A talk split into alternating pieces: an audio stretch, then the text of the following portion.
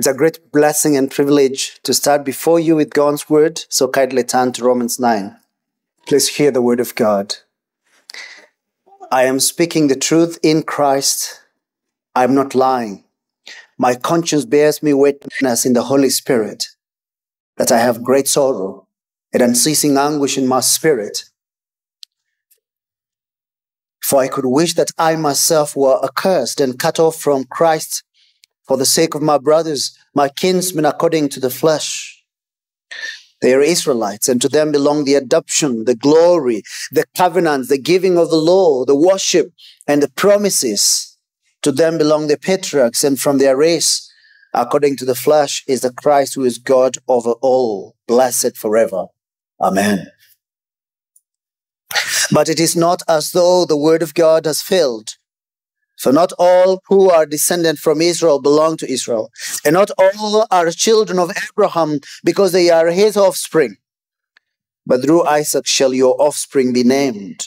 This means that it is not the children of the flesh who are the children of God, but the children of the promise are counted as offspring.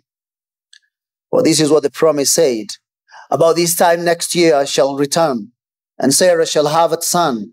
And not only so, but also when Rebekah and conceived children by one man, our forefather Isaac, though they were not yet born and had not done and had done nothing either good or bad, in order that God's purpose of election might continue, not because of works, but because of him who calls, she was told.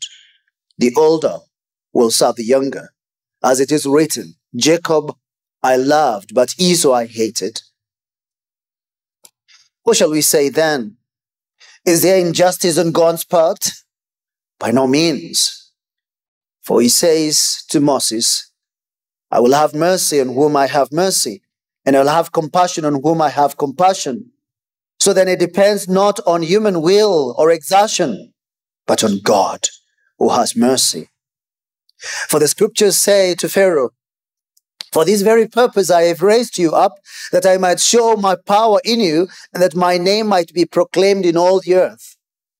So then he has mercy on whomever he wills, and he hardens whomever he wills. You'll say to me then, why does he still find fault? For who can resist his will? But who are you, O oh man, to answer back to God? Well, what is molded, say to its molder, why have you made me like this?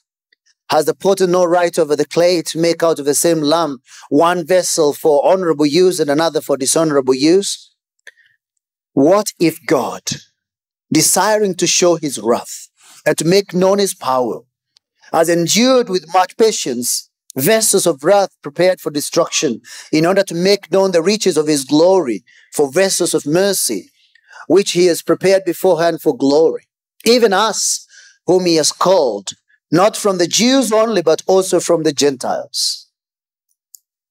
As indeed he says in Hosea, those who are not my people, I will call my people. And her who was not beloved, I will call beloved. And in the very place where it was said to them, You're not my people, there they will be called sons of the living God. And Isaiah cries out concerning Israel Though the number of the sons of Israel be as the sand of the sea, only a remnant of them will be saved. God will carry out his sentence up, uh, upon the earth fully and without delay. And as Isaiah predicted, if the Lord of hosts had not left us offspring, we would have been like Sodom and become like Gomorrah. The grass withers the flower fades, but the word of our God will stand forever. Amen.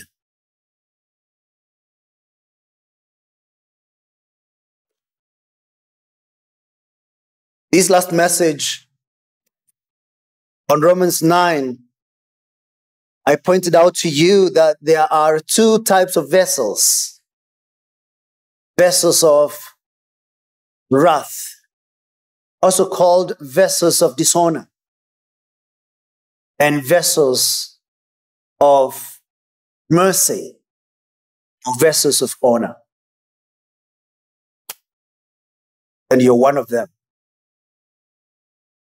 You're either a vessel of mercy or a vessel of wrath. You cannot sit there and say, I am neither of those.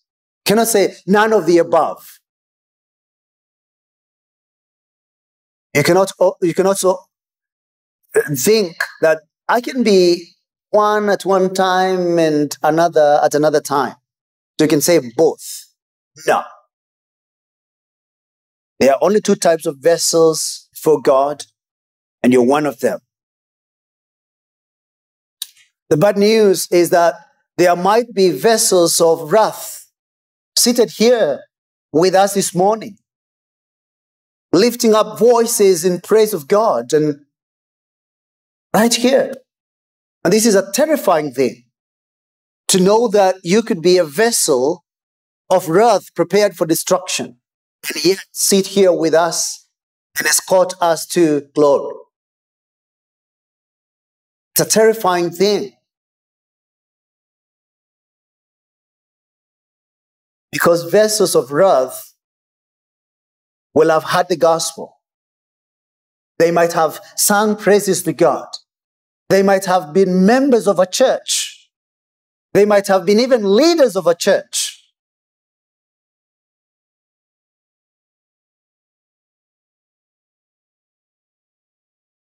The good news is that you don't have to be a vessel of wrath.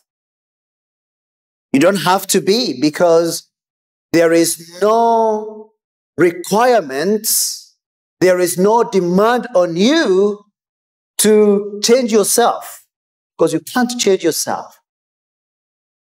A leopard cannot change its spots, can it? An Ethiopian or a black man cannot change the color of his skin and take away the melanin. You can't. Well, well, you can try. You can try. I know those who've been trying, but not very successful. The point is this no one can operate on himself that wonderful operation of removing the heart of stone and replace it with a heart of flesh that tremble at the word of God. Only God can do that wonderful operation. So we ask them this morning, why is it that there are vessels of wrath and vessels of mercy? Now, in the last message, I pointed out to you the purpose for which God made vessels of wrath. We could very quickly recap those points. The Bible says in verse 22 What if God, desiring to show his wrath and to make known his power, has endured with much patience vessels of wrath prepared for destruction, in order to make known the riches of his glory for the vessels of mercy? What do we see there as the purposes for which God has vessels of, of uh, wrath? obviously to display his wrath, to make known his power, to show his patience, and to make known the riches of his glory for vessels of mercy. And so today we are going to concentrate on the vessels of honor, the vessels of mercy. We might as well ask, what are vessels of honor or vessels of mercy? You know, an honorable vessel is a very special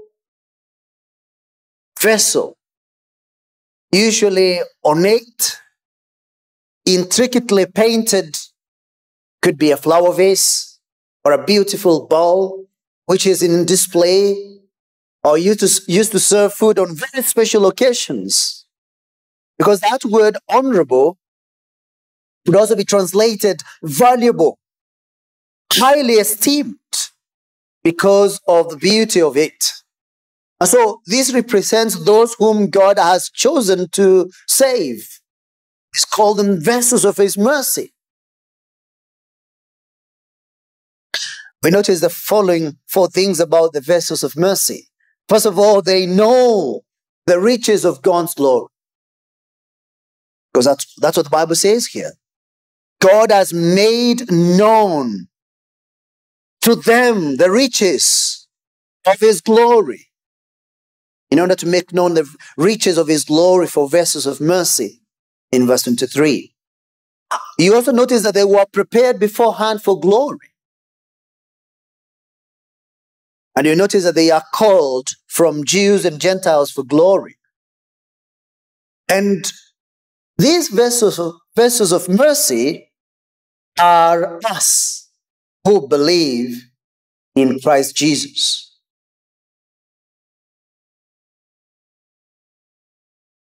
They know the riches of God's glory, or at least God has made known, uh, made known to them. So those people that we've been talking about from the very beginning of the chapter, actually going all the way back to chapter 8, verse 28. The ones that God chose. He identified them. He set his distinguishing love and affection upon them from before the foundation of the world. Those whom he chose in Christ. Those whom he elected.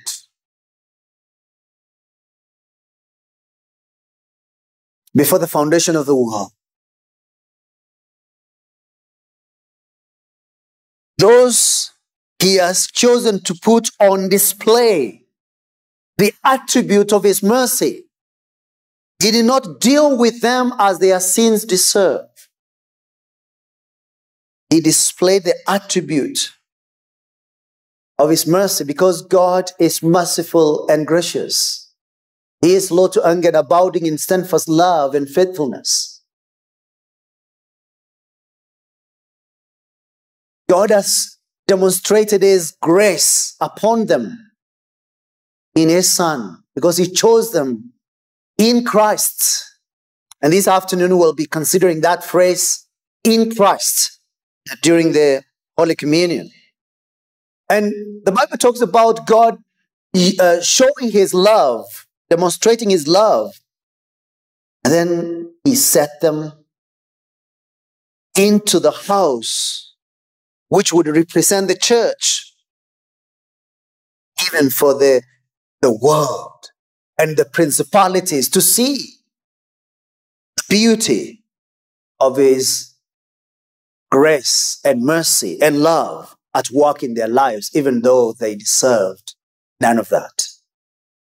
And it would be a reason that honor would be given to the potter for such a skill and excellence his ability to make such, such a spectacular vessel that radiates beauty and glory is a source of bringing praise to the potter that he could fashion such a piece of pottery, such a vessel.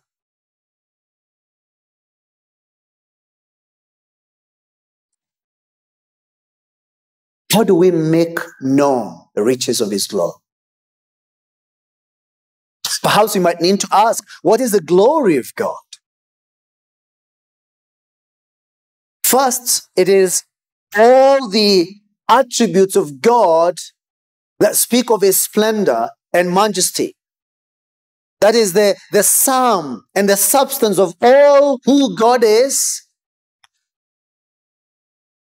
And for it to be the riches of his glory, the unfathomable splendor and beauty of God. Because we know that God possesses incomprehensible glory. He has chosen to make known the riches of his glory upon vessels of mercy.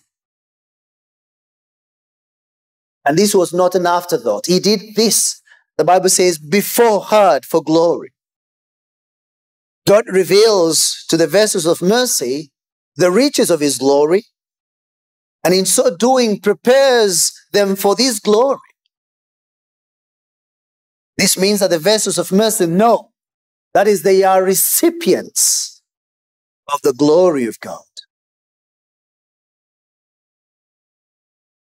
But that word glory also is a description of what God does upon those whom he prepared for glory. He gives them resurrection bodies, glorified body, bodies. This is when we will be glorified, when Christ Jesus shall return.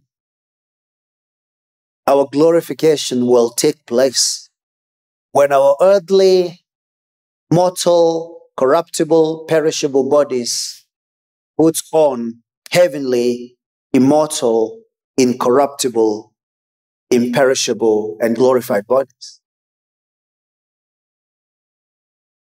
Uh, you can consult with uh, Pastor Sam later in the week as he deals with the subject of eschatology.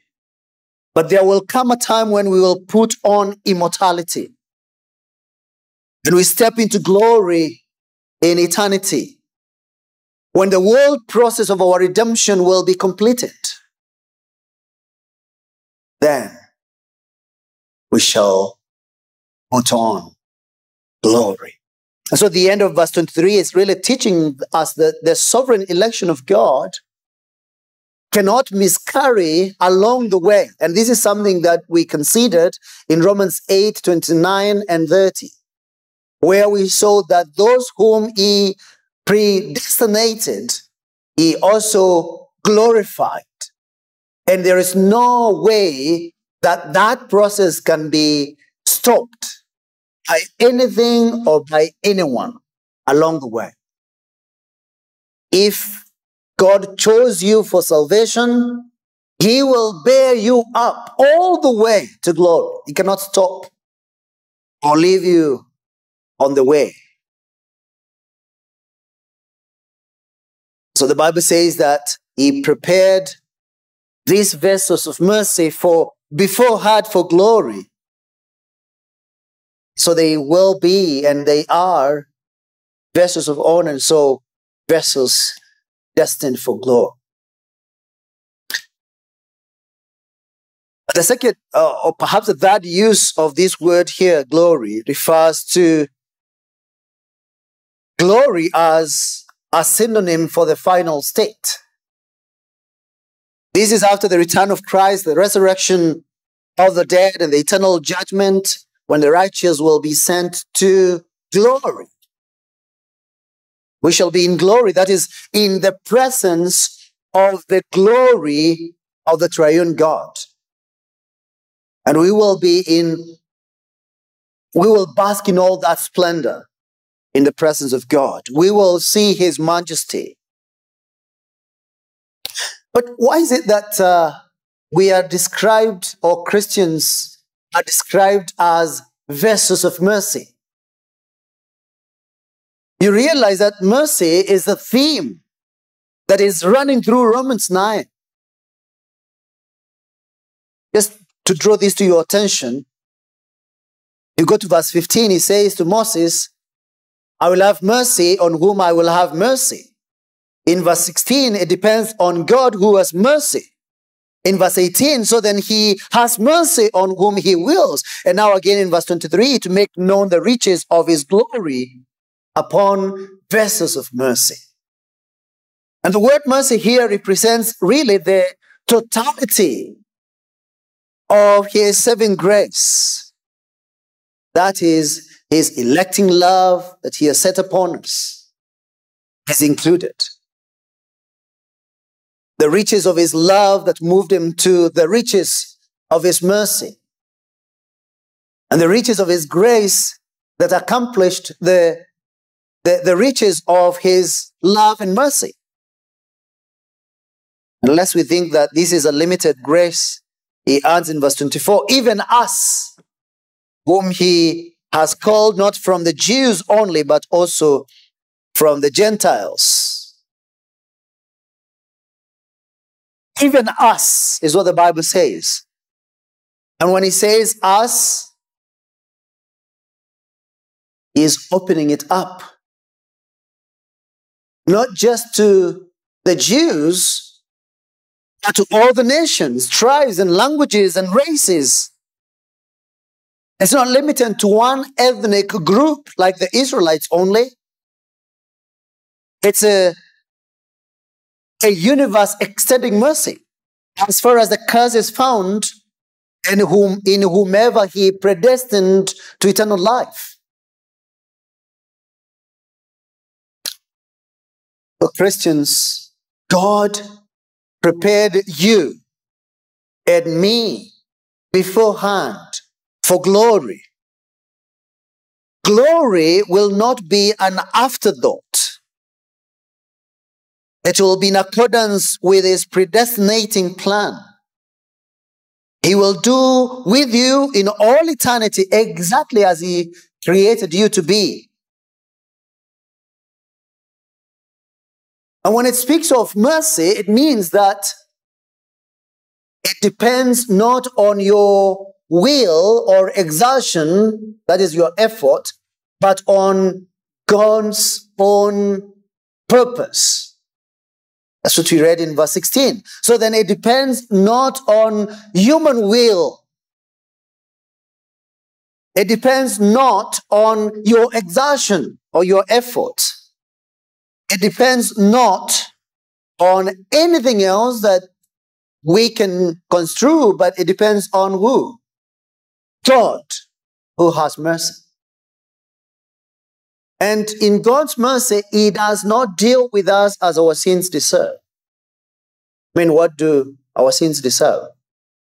The wrath and the curse of God. But what do the vessels of mercy get? Glory. Did they deserve glory? No, they, they deserved wrath and curse. They get glory. We get glory.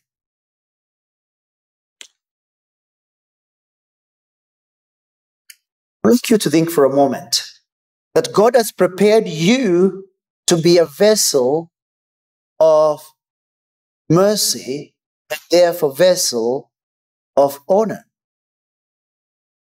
to display his glory. Think about that. When you look at your life,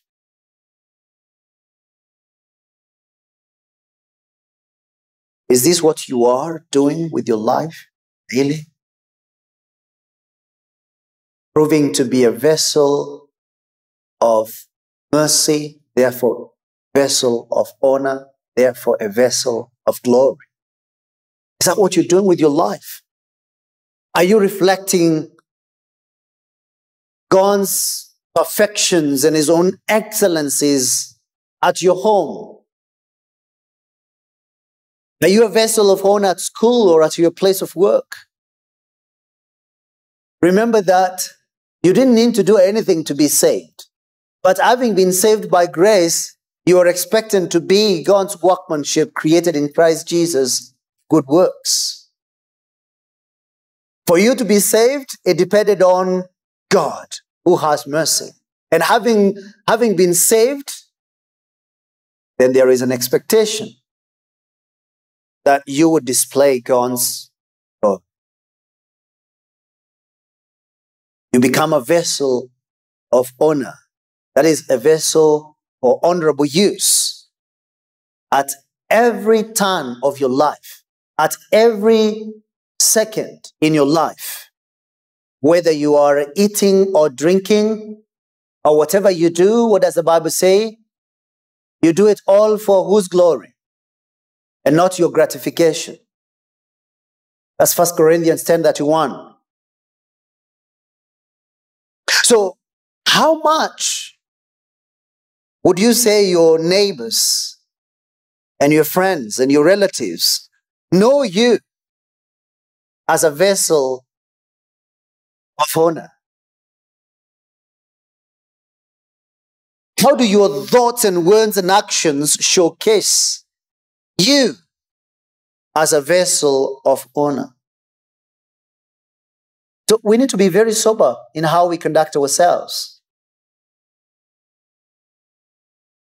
And later on, Paul will tell us in chapter 12 I appeal to you, brothers I appeal to you, brothers, by the mercies of God. The mercies of God which are at work in you. I appeal to you to be what? to conduct yourselves, to present your bodies as a living sacrifice, holy and acceptable to God, which is your spiritual worship. And it goes on to say, do not be conformed to the world, but be transformed by the renewal of your mind, that by testing you may discern what is the will of God, what is good and acceptable and perfect. I appeal to you by the mercies of God to stop conducting yourselves like the heathens, like the world. You cannot be bribing like they do because you are a vessel of mercy and therefore a vessel of honor and therefore a vessel for displaying God's glory. That's why. That's why when they look at you, they need to see that aspect of God's work in your life.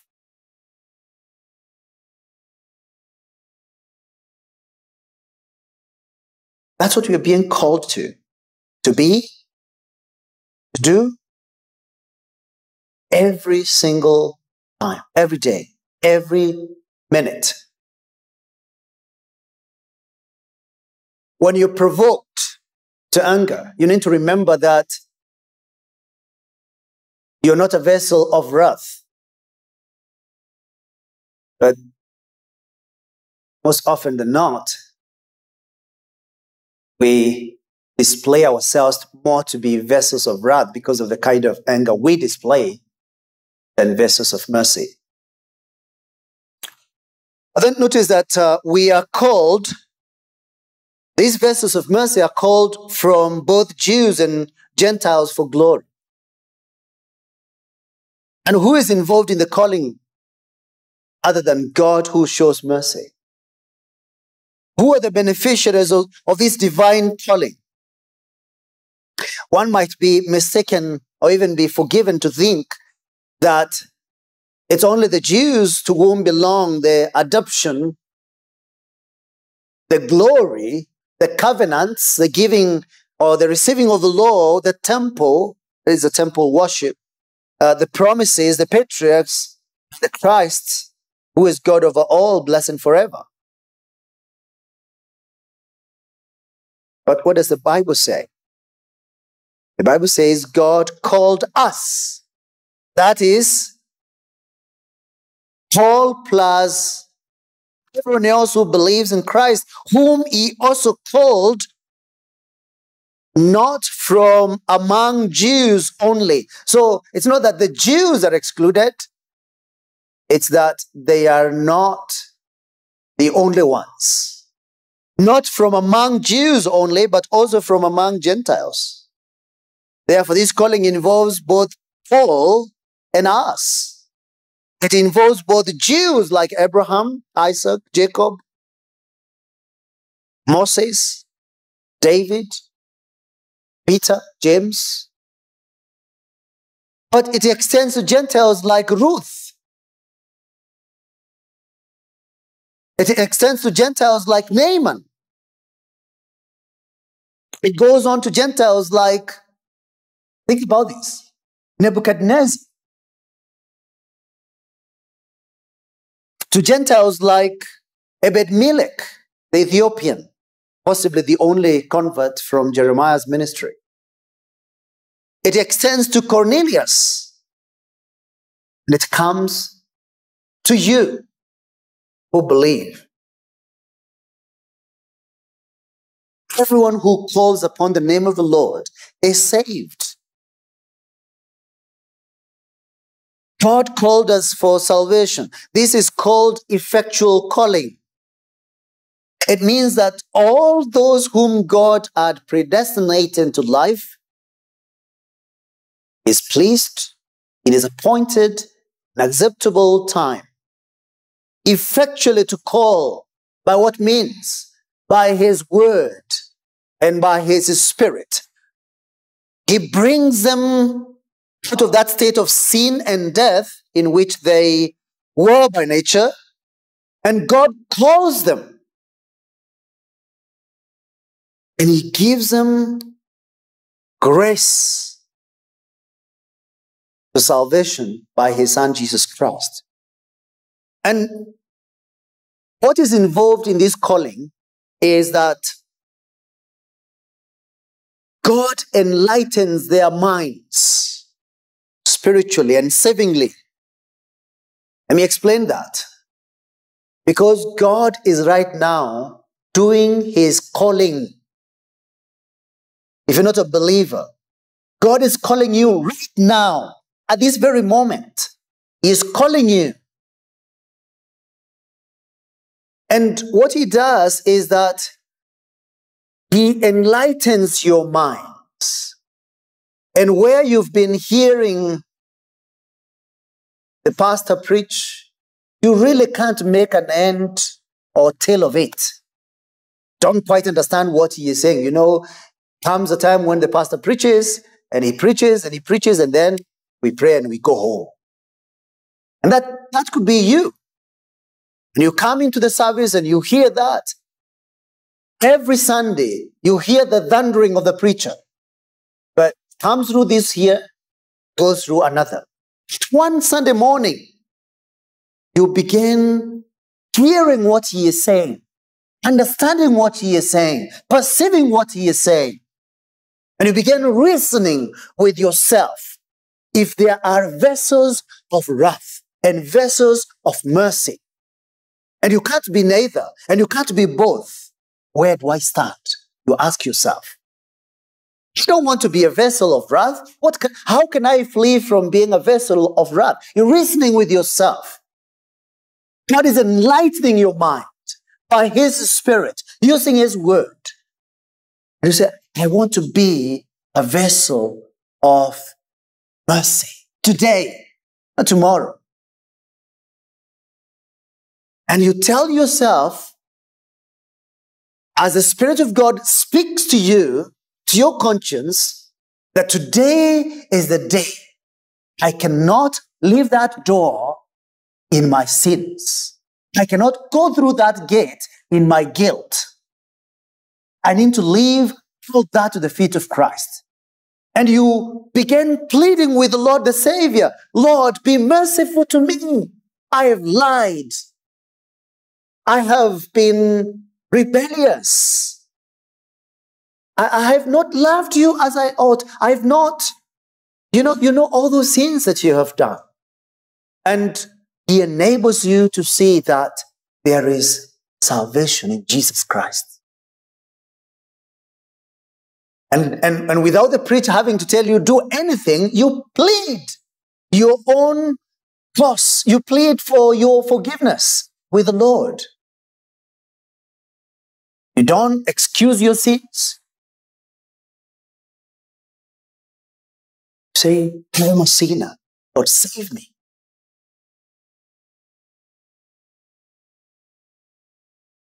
You hear of the mighty sacrifice of Christ on the cross. And you look to him, the Lamb of God who takes away the sins of the world. And you call upon his name and you tell him, Lord, be merciful to me today. Save me. Deliver me from my sins. And the Lord is merciful. He saves you. So when we, we, we talk about effectual calling, is that God works in your mind by his spirit using his word and he causes you to receive his word with meekness. Where you could have said, I hope he is listening.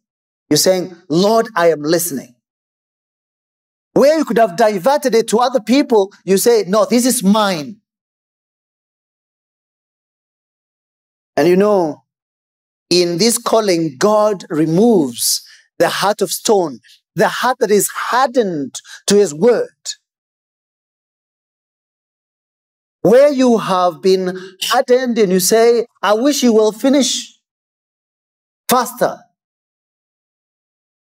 You know, I wish the pastor will not continue for the next 10 minutes because I'm dead tired. Instead of thinking like that, you say, I wish he can continue telling me of these wonderful things of heaven. Don't get tired of hearing and listening He removes the heart of stone and he gives you a new heart of flesh. Heart that is soft to the word of God. Heart that has a place for the word of God. A heart that, that receives the word of God. Heart that trembles at the word of God. In calling, God renews your will. Where you are headed, headlong in your own way, you realize, no, this is a way that leads to death. You turn around, look to Christ, and you believe in Him. Walk in a different direction that leads to life. This is effectual calling. God does it because He turns around the will of man. And you know, in calling, God by His almighty power determining for you what is good and what effectually draws you to Jesus Christ. And yet, you know, I need to give a caveat that in this calling, you come most freely. You're not coerced. I don't need to tell you too much about hell for you to be so, so fearful and afraid to flee to Christ necessarily. Could be that you will see the beauty and the glory of being in Christ and you come most freely, being made willing by God's grace. That's effectual calling. And so when we read here that God has called them, when you read here of the calling of God, even us whom He has called, even us whom God has called, we are called. Some of you think that to be called, you need to be a pastor. If you've been called, you must be a pastor.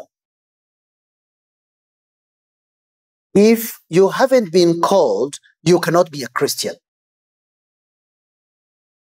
Now, there is a calling, be a pastor, that's fine, but that's not what I'm talking about. I'm talking about calling unto salvation. You're called to believe. And clearly, He called us from the stupor of our sins. He called us from being dead in our trespasses and sins and brought us to eternal life. God called us even when we were lost. God called us even when we were blind. God called us even when we were slaves. He called us from the domain of darkness into the marvelous light of his kingdom.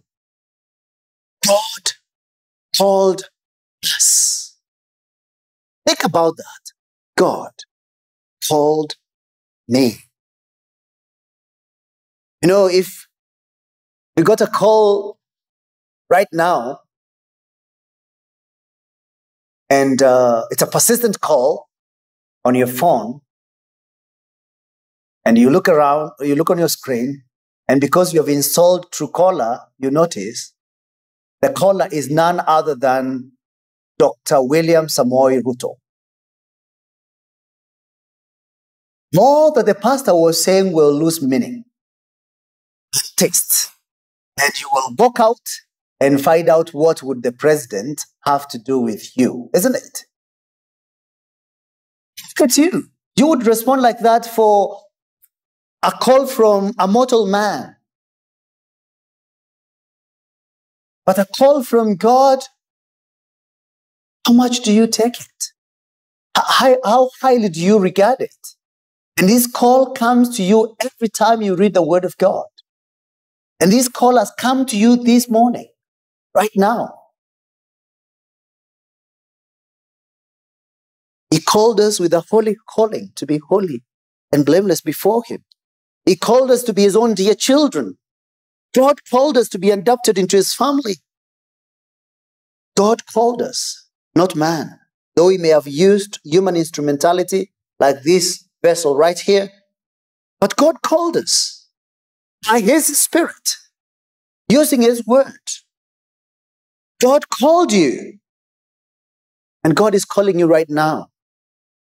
You heard the gospel of our salvation and believed in His Son.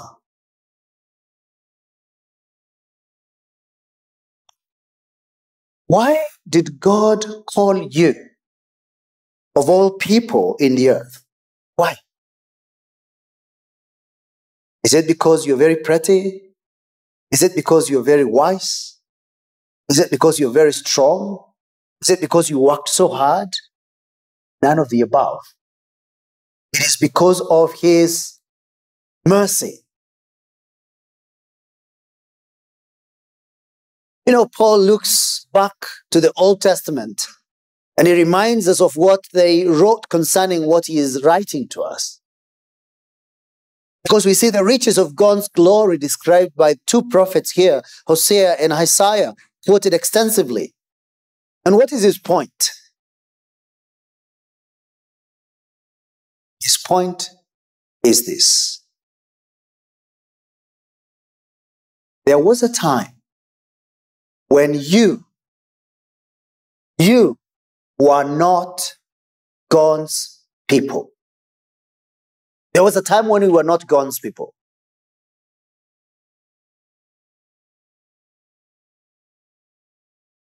And he's not just talking about the Gentiles here, the Jews as well. Because you see, you know that story of Hosea.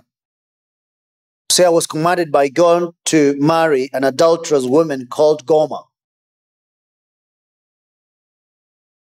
And in, in case you think that this was some myth, mythical story somewhere, the Bible says that she was Gomer, the daughter of Diblaim, which means a real person who lived at a particular time and she was very adulterous, very immoral, wicked woman. And then God says to Hosea, Go marry Gomer, the daughter of Diblaim. And then the Bible says that they had children together. And God did not give Hosea a chance to name their children. He named them himself. He told them, the firstborn, this is the name. The secondborn is a daughter. Call her not mercy. Have you ever had someone called not mercy? I mean, I've seen a number of people called mercy. Some might be seated here right now, but do you want to be called not mercy? La Rehema. Now, I said that because it's very close to the Hebrew word. I don't think anyone would want to be called La Rehema. But Rehema sounds nice, isn't it? Mercy sounds nice. But this is the, this is the word from God that the daughter should be called no mercy. And the son should be called not my people, Lo Ammi. In, this, in these names, God pronounced his judgment against the 10 tribes of Israel that had become apostate. But thankfully, because he's God of mercy and grace, he said, I will call them my people. But what do they deserve? Not my people. Those who are not my people, those who are not my beloved, I will call them my beloved. Clearly, they were not justified by their works, but by God's own grace and mercy here. Which means, dear brothers and sisters, we have nothing, we have no claim upon our salvation. We cannot say that God saved us because of A, B, C, D that I am or that I did.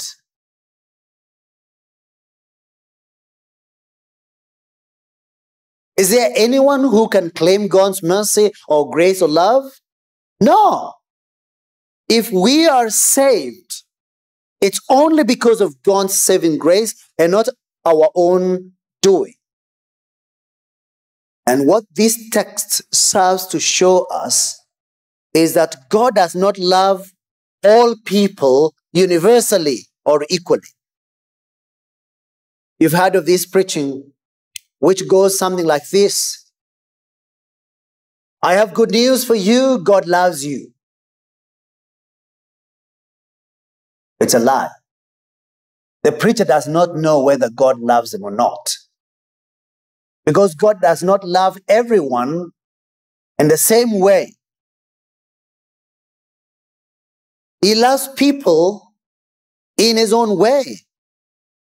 Because we are in Christ, God's beloved Son, we are recipients of the Father's love. We are loved by God, and so are God's beloved, God's people. So telling everyone that God loves them is presumptuous. You're presuming on God's love. But it also means that we who have been made sons of the living God need to come to God with a lot of humility. Because we did nothing to deserve it.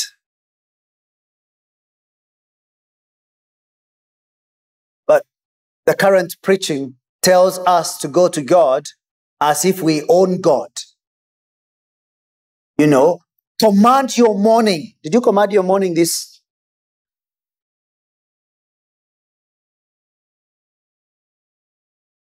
Arrogance is what is taught as the gospel these days. That you can name it and claim it in the name of Christ. Please, no. we who have been so, uh, we've been saved at such a tremendous cost and were such wicked people, dead people, sinful rebels. When we've been brought to this grace and this mercy and this love, we need to approach God with a lot of humility. We need to come to Him with no entitlement whatsoever. Don't come to God saying, because I'm a son of the living God, because I'm a son of Prince, whatever I want, I can have. That arrogance needs to die. We need to be humble before God. And you see, doctrines of grace humble the pride of man and exalt the glory of God. So that let whoever I mean, if you must boast, let anyone who boasts boast in who? In the Lord, not in yourself. I mean, what are you? We are worms before God. Alas, and did my Savior bleed, and did my sovereign die? Did he devote that sacred head for such a worm as I? It's the attitude of Christians through the centuries to be humble before God. And when you come before God, we don't walk around jumping and shouting and marching. We kneel before God. Humility. That's the attitude. That's a posture before God. We bow our hands before Him. If God were to mark our iniquities, who would stand? Who could stand? Brethren, this also calls us to come to God full of praise and thanksgiving.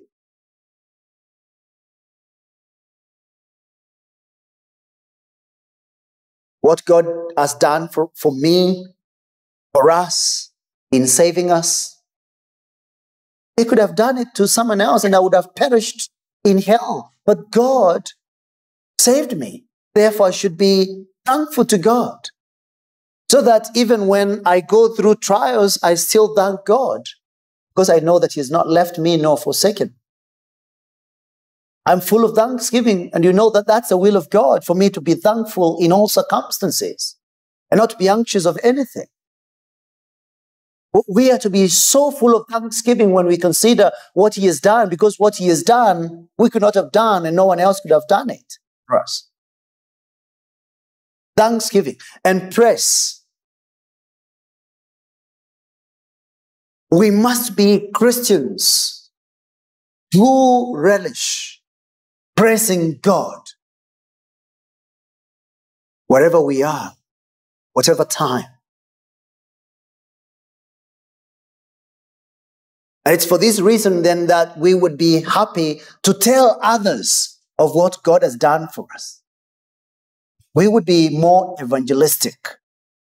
We would be more zealous in telling others of this great and wonderful salvation that we receive from God. Amen? That's where you fail. You don't tell others of what Christ has done for you enough. So I ask today, how many of you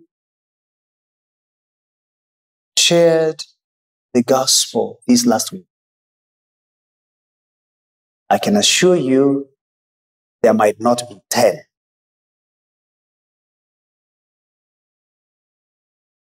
I am an optimistic Christian, but I know, and I know you, you're very afraid of telling others you're a Christian you're saved by grace, that this grace has not been depleted, that Jesus Christ still receives sinful men. Please, don't keep quiet. Tell them of the wonders of the love of God, which is in Christ Jesus. What this also means is that you will be a Christian full of joy, even when you go through trials of various kinds. Christians are joyful people. I mean, they are loved by God, been given God's mercy, God's love, God's grace. And this is not being withdrawn at all, ever. And even when we go through kind of trial, we know that God is testing our faith and our faith being more precious than gold that perishes, so that our faith will resort to the praise, glory of God at the revelation of our Savior. So, what are you going through? How can you be anxious and despondent and, you know, all name it, depressed when you see what God has done for you? You are His beloved. You are the sons of the living God.